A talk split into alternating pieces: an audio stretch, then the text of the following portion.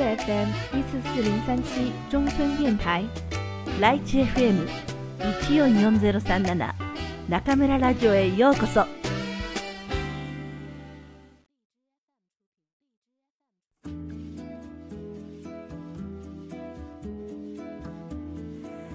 皆さんこんばんは。今夜も中村ラジオへようこそ。私は当ラジオ局のディスクジョッキー中村です。同時通訳者の大由香先生をお招きして2回にわたってお送りしてきました中村お招き部屋。3回目の今回は王先生に通訳の心得と勉強方法について伺いたいと思います。リスナーの皆さんの多くが N1 は合格したけどそれからどう勉強すればいいのかわからない。日系企業に就職したのはいいんだけど思うように通訳ができなくて悩んでいるんじゃないでしょうか。王先生こんばんは。こんばんは。よろしくお願いします。よろしくお願いします。では先生、はい、まず N1 には合格したけど、はい、これからどう勉強すればいいかという問題からアドバイスをお願いいたします、はい。皆さん N1 に合格したと言いますけれどもこれからの勉強よりもまず皆さん N1 に何点で合格したか、うんうん、ちょっと胸に手を当てて考えてみていただきたいんですね。の私は通訳の仕事をしているのでもし皆さんが通訳の仕事をするのであれば通訳者として N1、合格しただけでは通訳者にはなれません。はっきり言います。今まで N1 合格した方たくさん見ましたがきちんと日本語が話せる人全員合格した人がきちんと日本語が話せるかというとそうとは言い切れませんね。そうですね。N1 の合格点は100点。満点は180点ですからこの80点っていうのは大きいですよね。そうですね。80点も幅があって合格できるテストっていうのは、ちょっと私としてはこう不思議な部分もあって、はい、もし通訳本当にしたいのであれば、160点以上は160点。はい160点以上は取ってもらわないと本当に日本語が話せるとは言えないと思います。はい、えー、王先生から厳しいお言葉いただきました。でも皆さんそれはそうだと思いますよ。能力試験3つの項目がありますね。文字語彙文法読解そして皆さんの苦手な聴解この各項目が50点は最低なければ、まあ、それでも160点にはならないんですけれどもやはりねこれ以上目指すとなれば最低でも160点は欲しいというところですよね。そうですね。通訳の仕事というのは外国語が上手に話せるというだけでは務まらないので、はい、それ以上のものを目指してほしいです。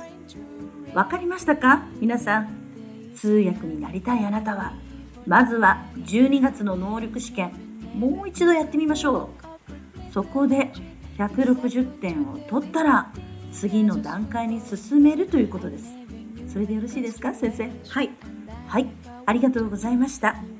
ではこの後は通訳とは何かというところから先生にお話を伺いたいと思います。よろしくお願いします。よろしくお願いします先ほど中村先生がおっしゃっていた日本企業に勤めているけれども、はい、うまく通訳ができないというお悩みがあると伺いました、はい、そこから考えてみたいと思うんですけれども、はい、皆さん通訳ということをする時に相手の言ってることを理解しているでしょうか？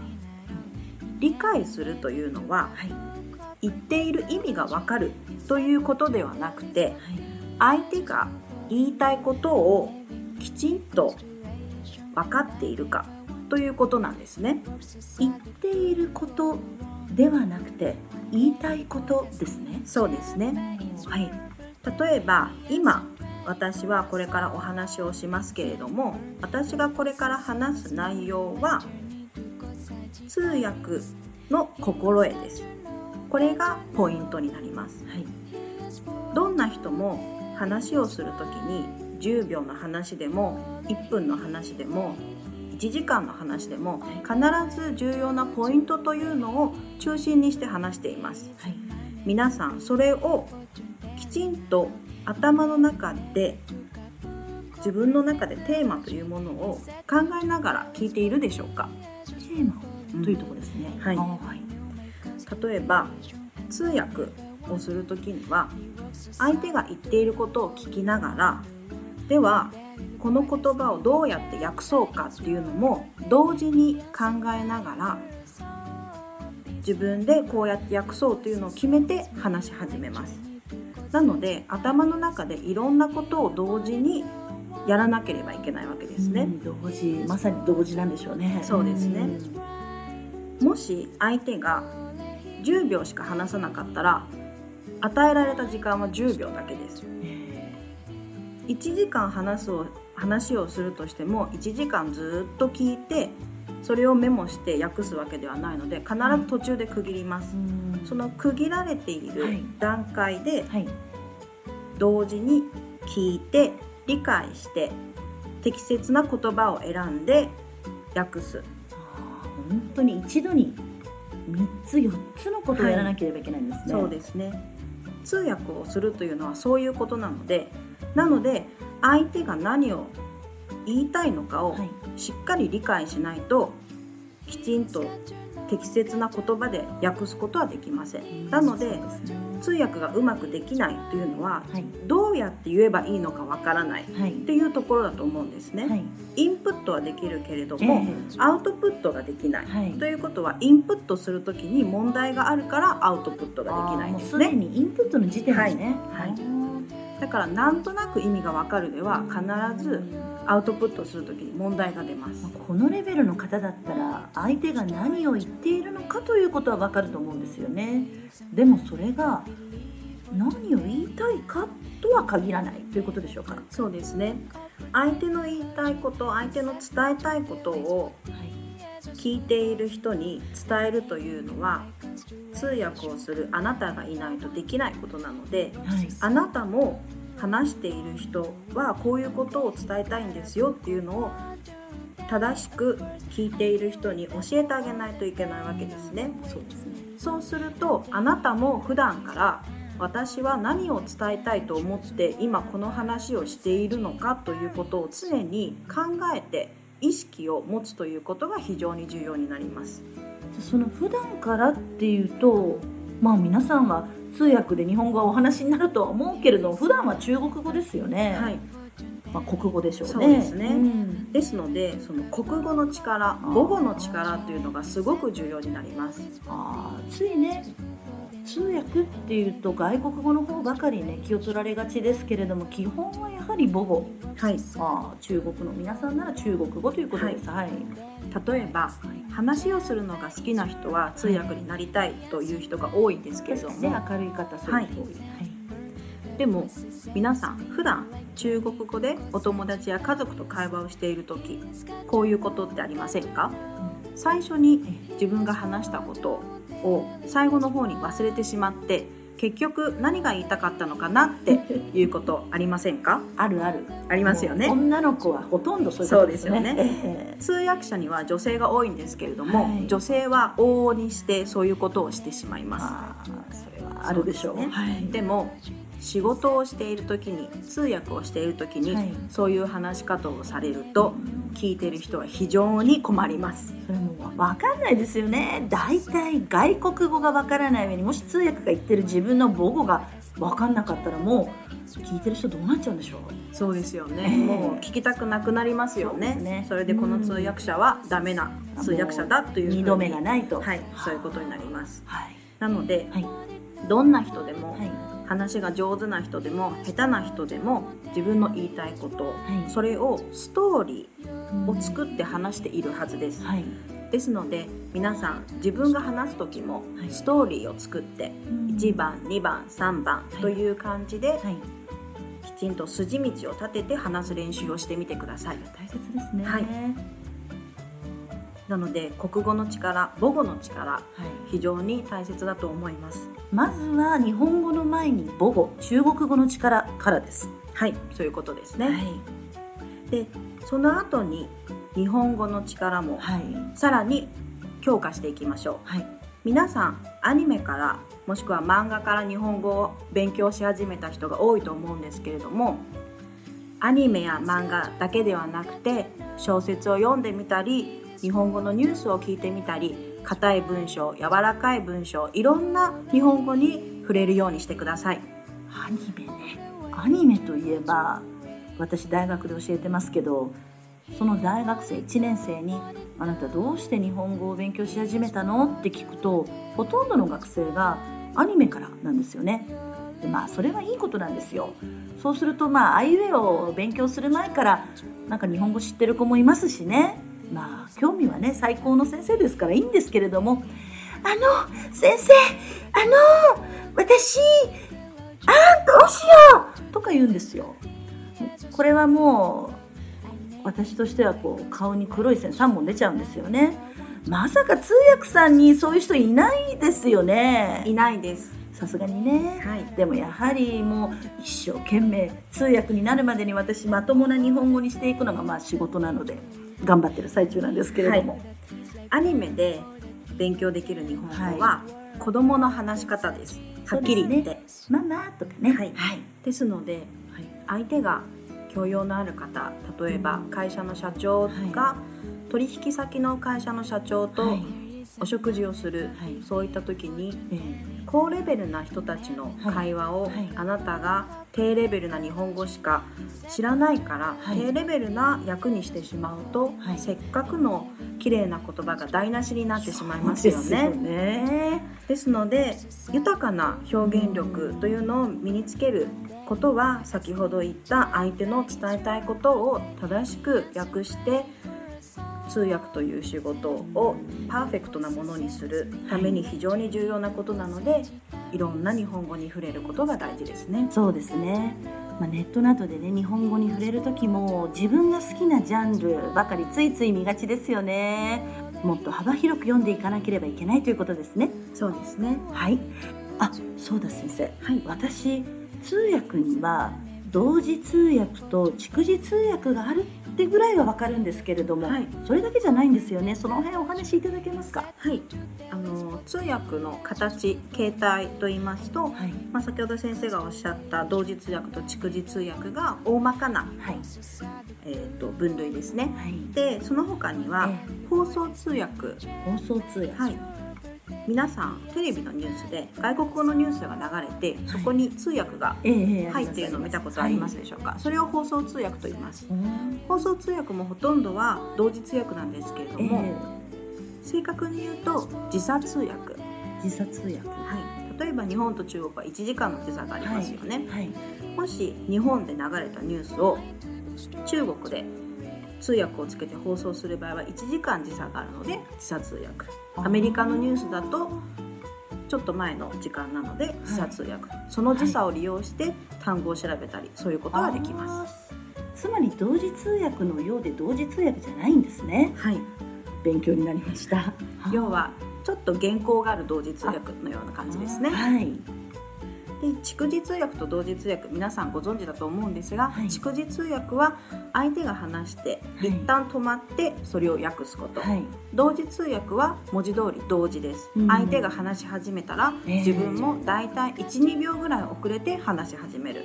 そして同時通訳の理想は相手が話し終わるのと同時に通訳者も話し終わる。それはすごい。ああそうですか。はい。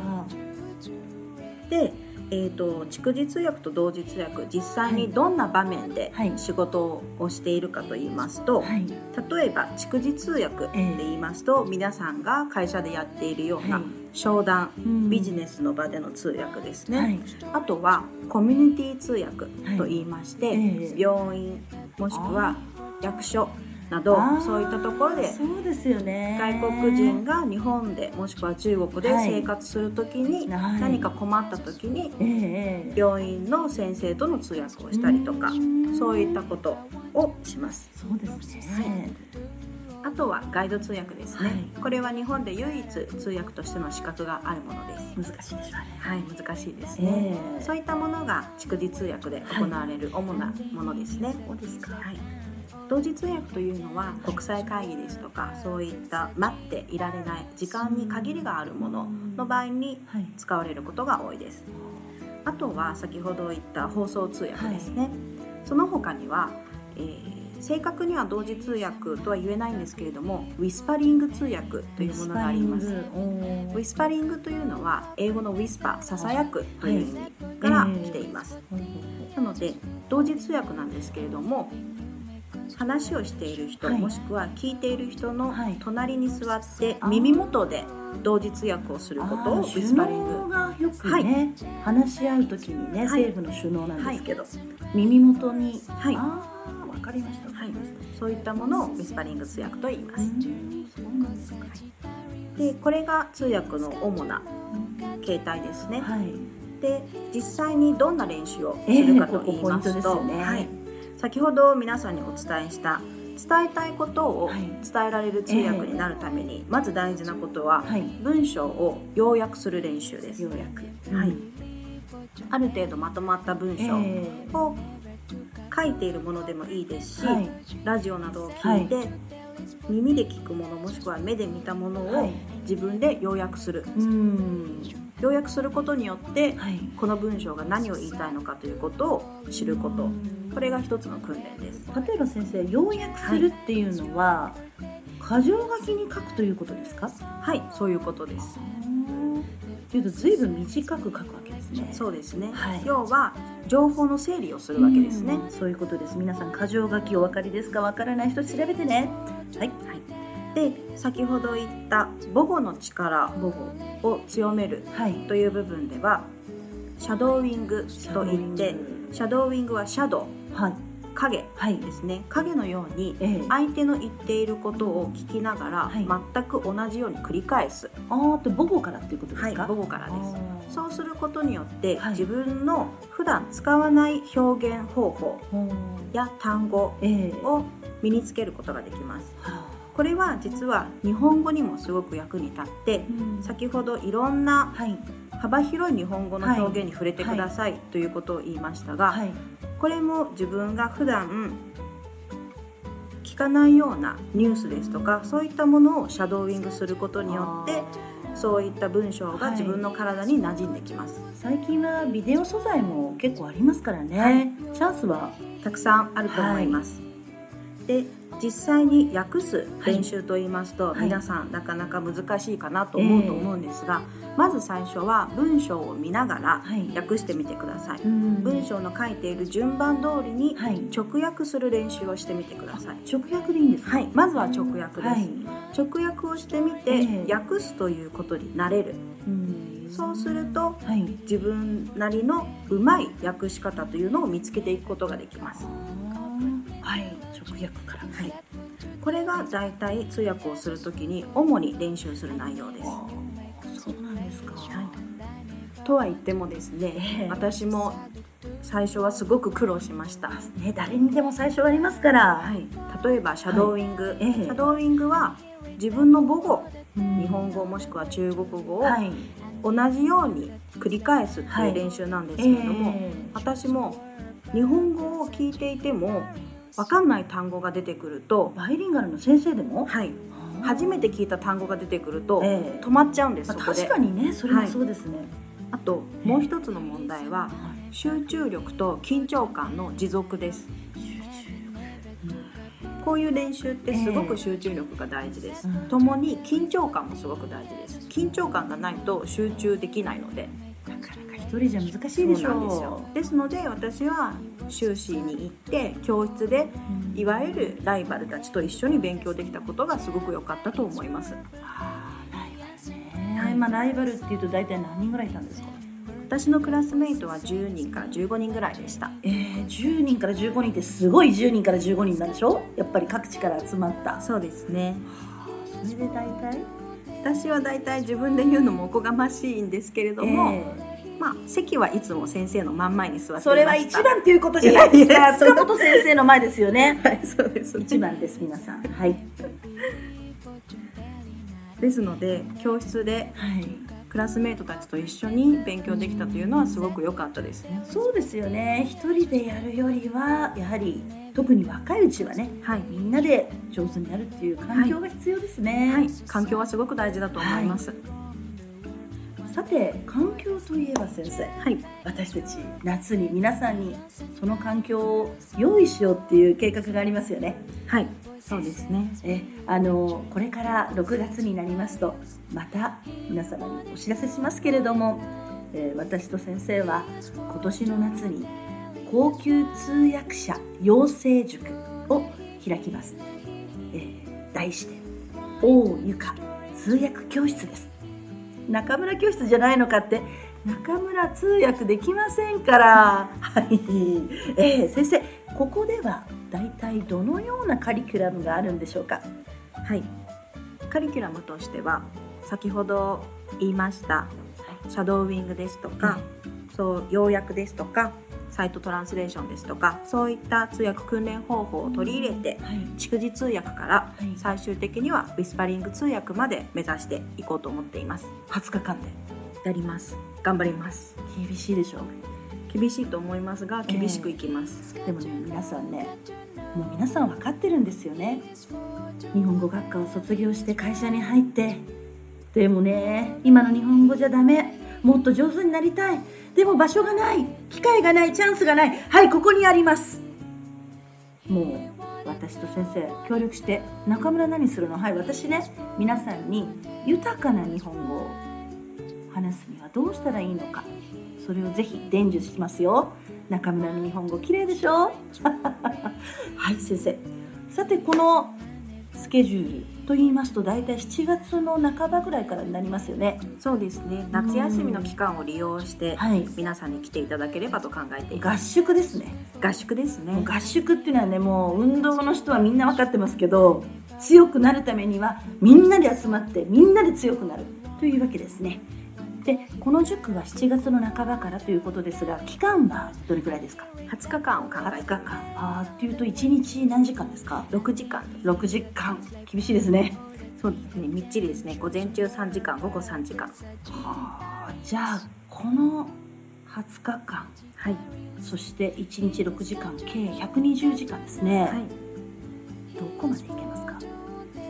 ミスパリング通訳までできればと思いますスパリングってあの耳元でね、はい、耳元で通訳するものです、ね、そこまでですか。できますか？難しいでしょ。皆さんのやる気があれば。わかりました。皆さんどうですか？やる気出てきましたか？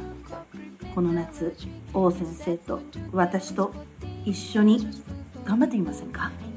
それで先生この塾生の人数ですか？12人ぐらいを考えています。12人。少ないですねはい。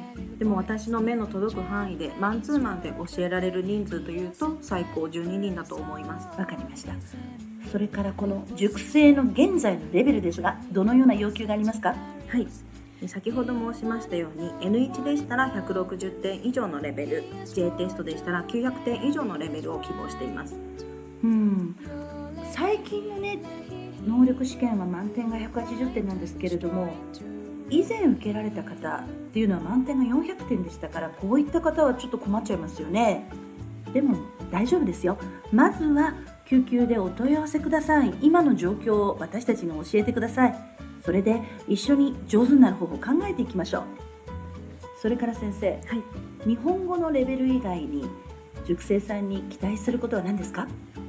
強い気持ちですね、うん、20日間でウィスパリング通訳までできるようになるというのはかなり厳しい授業になると思います、はい、ですのでくじけない気持ちを持ってきてほしいです、うん、そうですよね。先生がダメだと言ってももう一回っていうところですね。はいそうですね、うん、皆さんここ武漢で王先生と一緒に熱い皆さんのお越しを待っています。先生今日はどうもありがとうございました。ありがとうございましたさて皆さん王先生とのインタビューいかがでしたか？やる気が出てきましたか？点数が高くて自分は参加できないって考えてる人いません？でももっとやりたいんだ！強くなりたいんだっていう人！そういう方もですねまあ通訳の練習の前に日本語の練習したいんですよ先生！助けて！っていう人も私できるだけ皆さんの希望を叶えるよう努力しますのでまず救急の方にお問い合わせくださいね。さあ明日はどうなんでしょう？晴れるのかな？雨が降るのかな？武漢は晴れたり雨が降ったりの連続です。こんな時は風邪をひきやすいんですよね。皆さんぜひ風邪をひかないようにね。それでは皆さんまた次回ここでお会いしましょう。おやすみなさい。